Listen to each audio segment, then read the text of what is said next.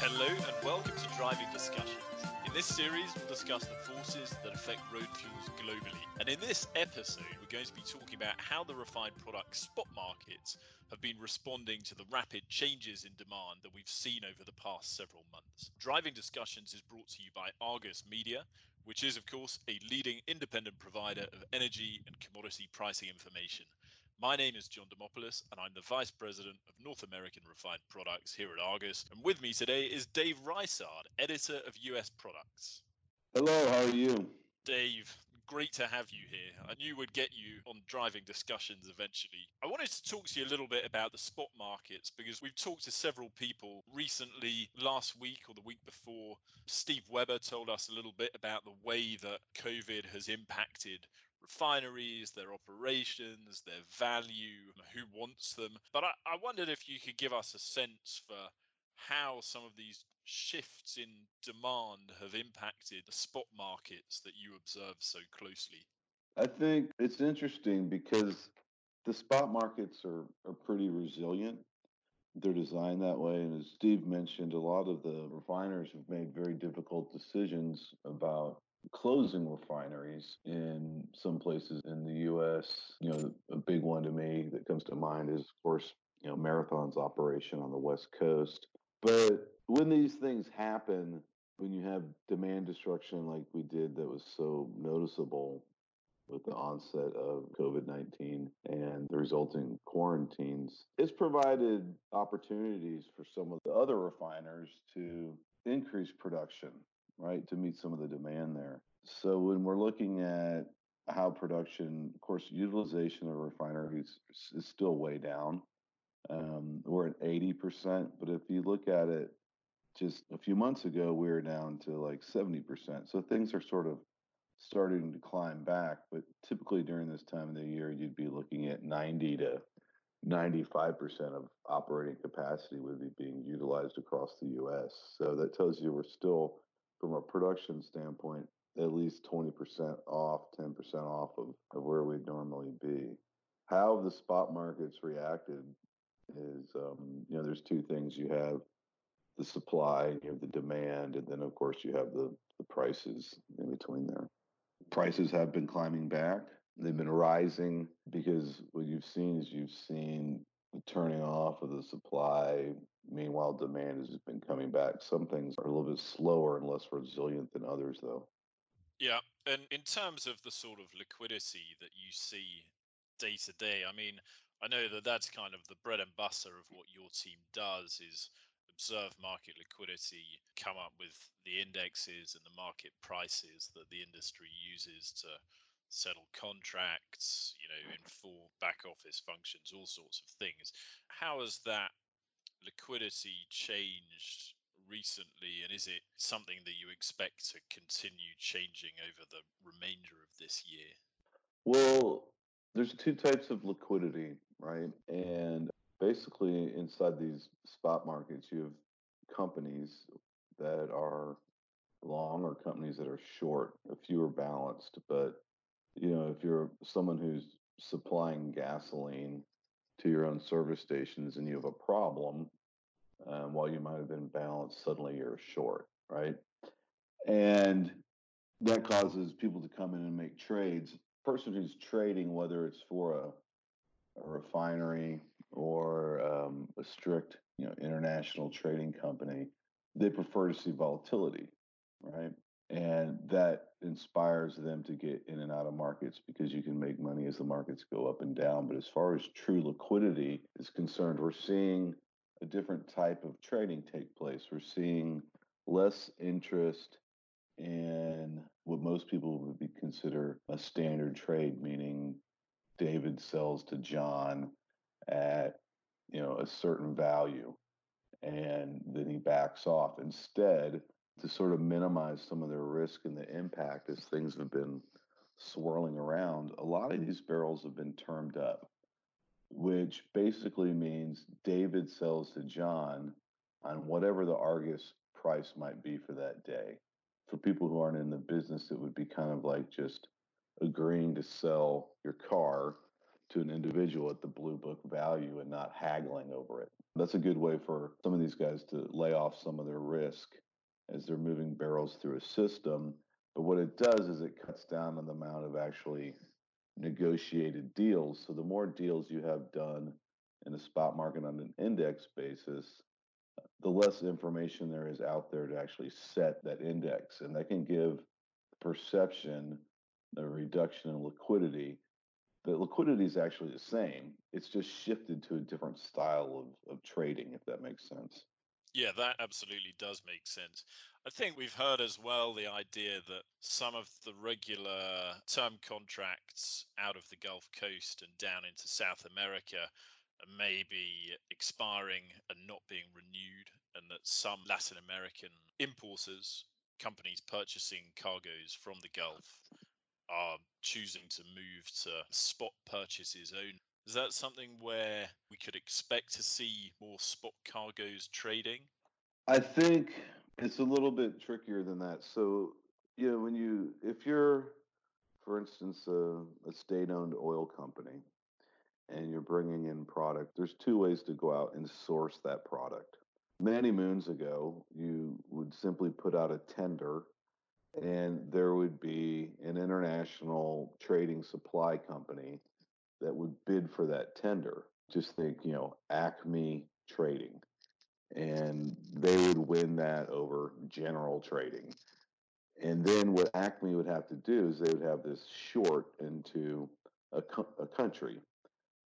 They would then go buy and bar- buy those barrels straight from the refiner, and their job was to make sure that they had a certain amount of profit margin to make sense.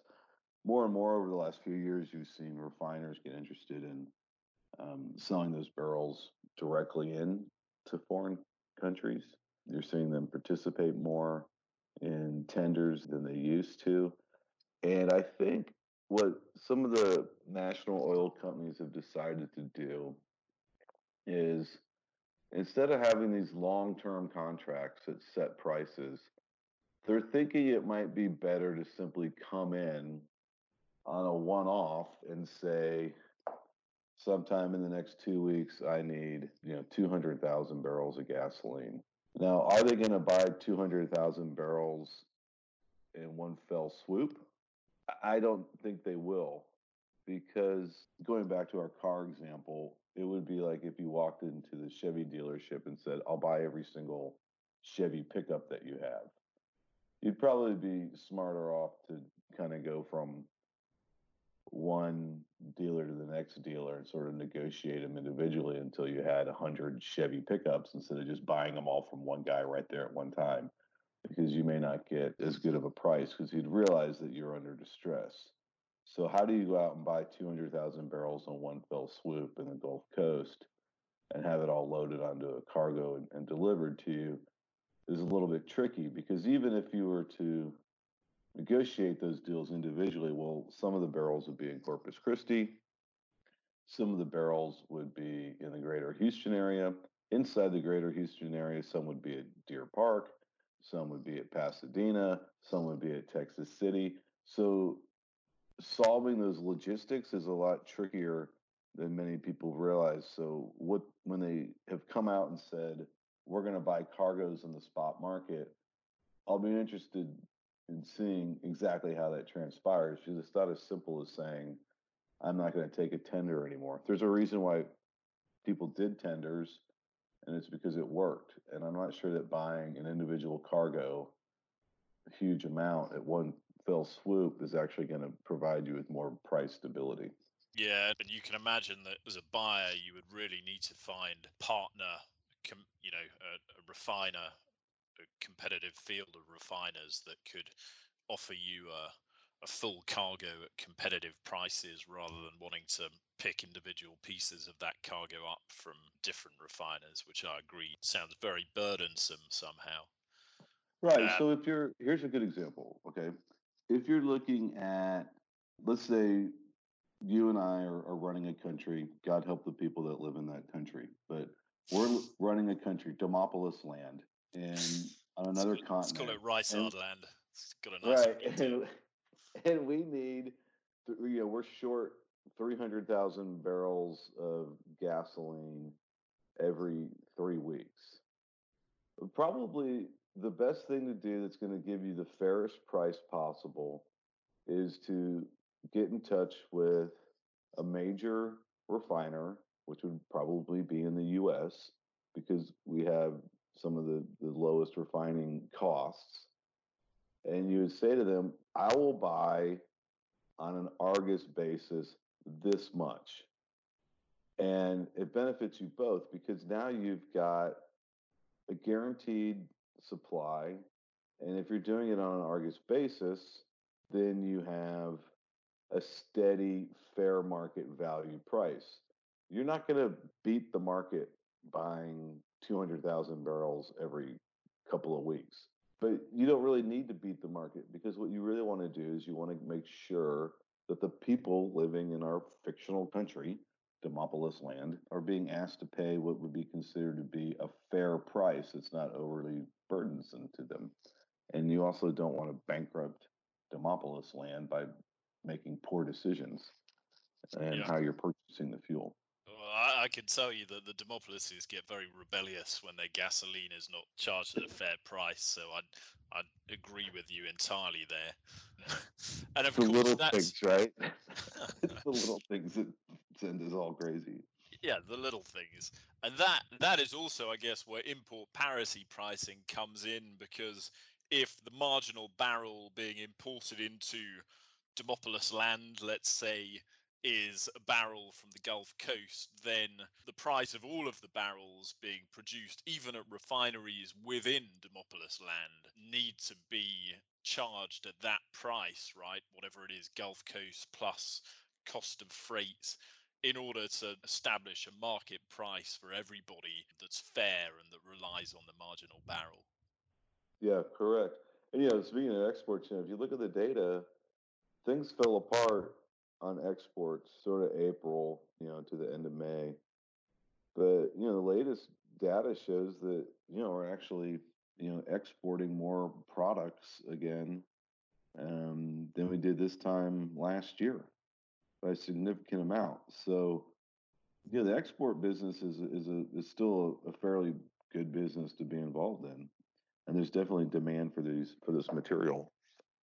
Yeah, that is interesting. And and is that I mean, you may not be able to see it in the data right now, but is that primarily gasoline being exported over the normal kind of range or more distillates than normal? I, I can sort of imagine that with the demand losses that we've seen over here, especially on the jet and the gasoline side, that refiners will be kind of queuing up to make use of their docks and ship it out abroad wherever they possibly can. Yeah, we've seen gasoline and, and diesel um, leaving. Jet fuel continues to um, be a, a major drag on refining systems because jet fuel itself is naturally part of the distillation curve of every single barrel. So you can't simply look at a barrel crude and say, hey, stop producing jet, right? So you have to do something with it. But yeah, as we've seen, like Steve Weber talked about a couple weeks ago, there's still some jet fuel demand out there. And on the West Coast, they're looking at the highest rate of jet fuel imports coming from Asia that they've seen in something like 13 months now. So when you look at the grand scheme of things, stuff is sort of starting getting back to sort of normal levels on what demand looks like, or at least yeah demand is getting balanced with the production that we have currently in place. And that will be music to the ears of any refiner in the United States because they've certainly been through a very torrid period lately. You mentioned some of those kind of, you know, changes in individual product availabilities and demand, but what about something that I think we've talked a little bit about recently? New York Harbor, there's been a bit of a naphtha shortage but there's been a real glut of octanes, you know, high octane blend stocks. Can you give us any sort of sense for what's going on there with gasoline blending in the harbor? Right. New York Harbor is an extremely interesting animal. What's what you basically have seen in New York Harbor is you've seen a real inability, you know, production wise, things are fine, right? Production is balanced out with what the natural demand is. Where they're having issues is they can't get some of this material out of tank fast enough to bring in newer material to blend with. So if you have you imagine there's only so many pieces of Tupperware in your cupboard at a certain point. What are you going to do with all these leftovers? And that's kind of the same situation they're looking at because if you have a certain amount of alkylate, for instance, which is a, a gasoline blend stock used to make RBOB, if you have too much of that in tank and you can't bring in any more naphtha for storage, then you can't blend that alkylate with the naphtha because you're out of room.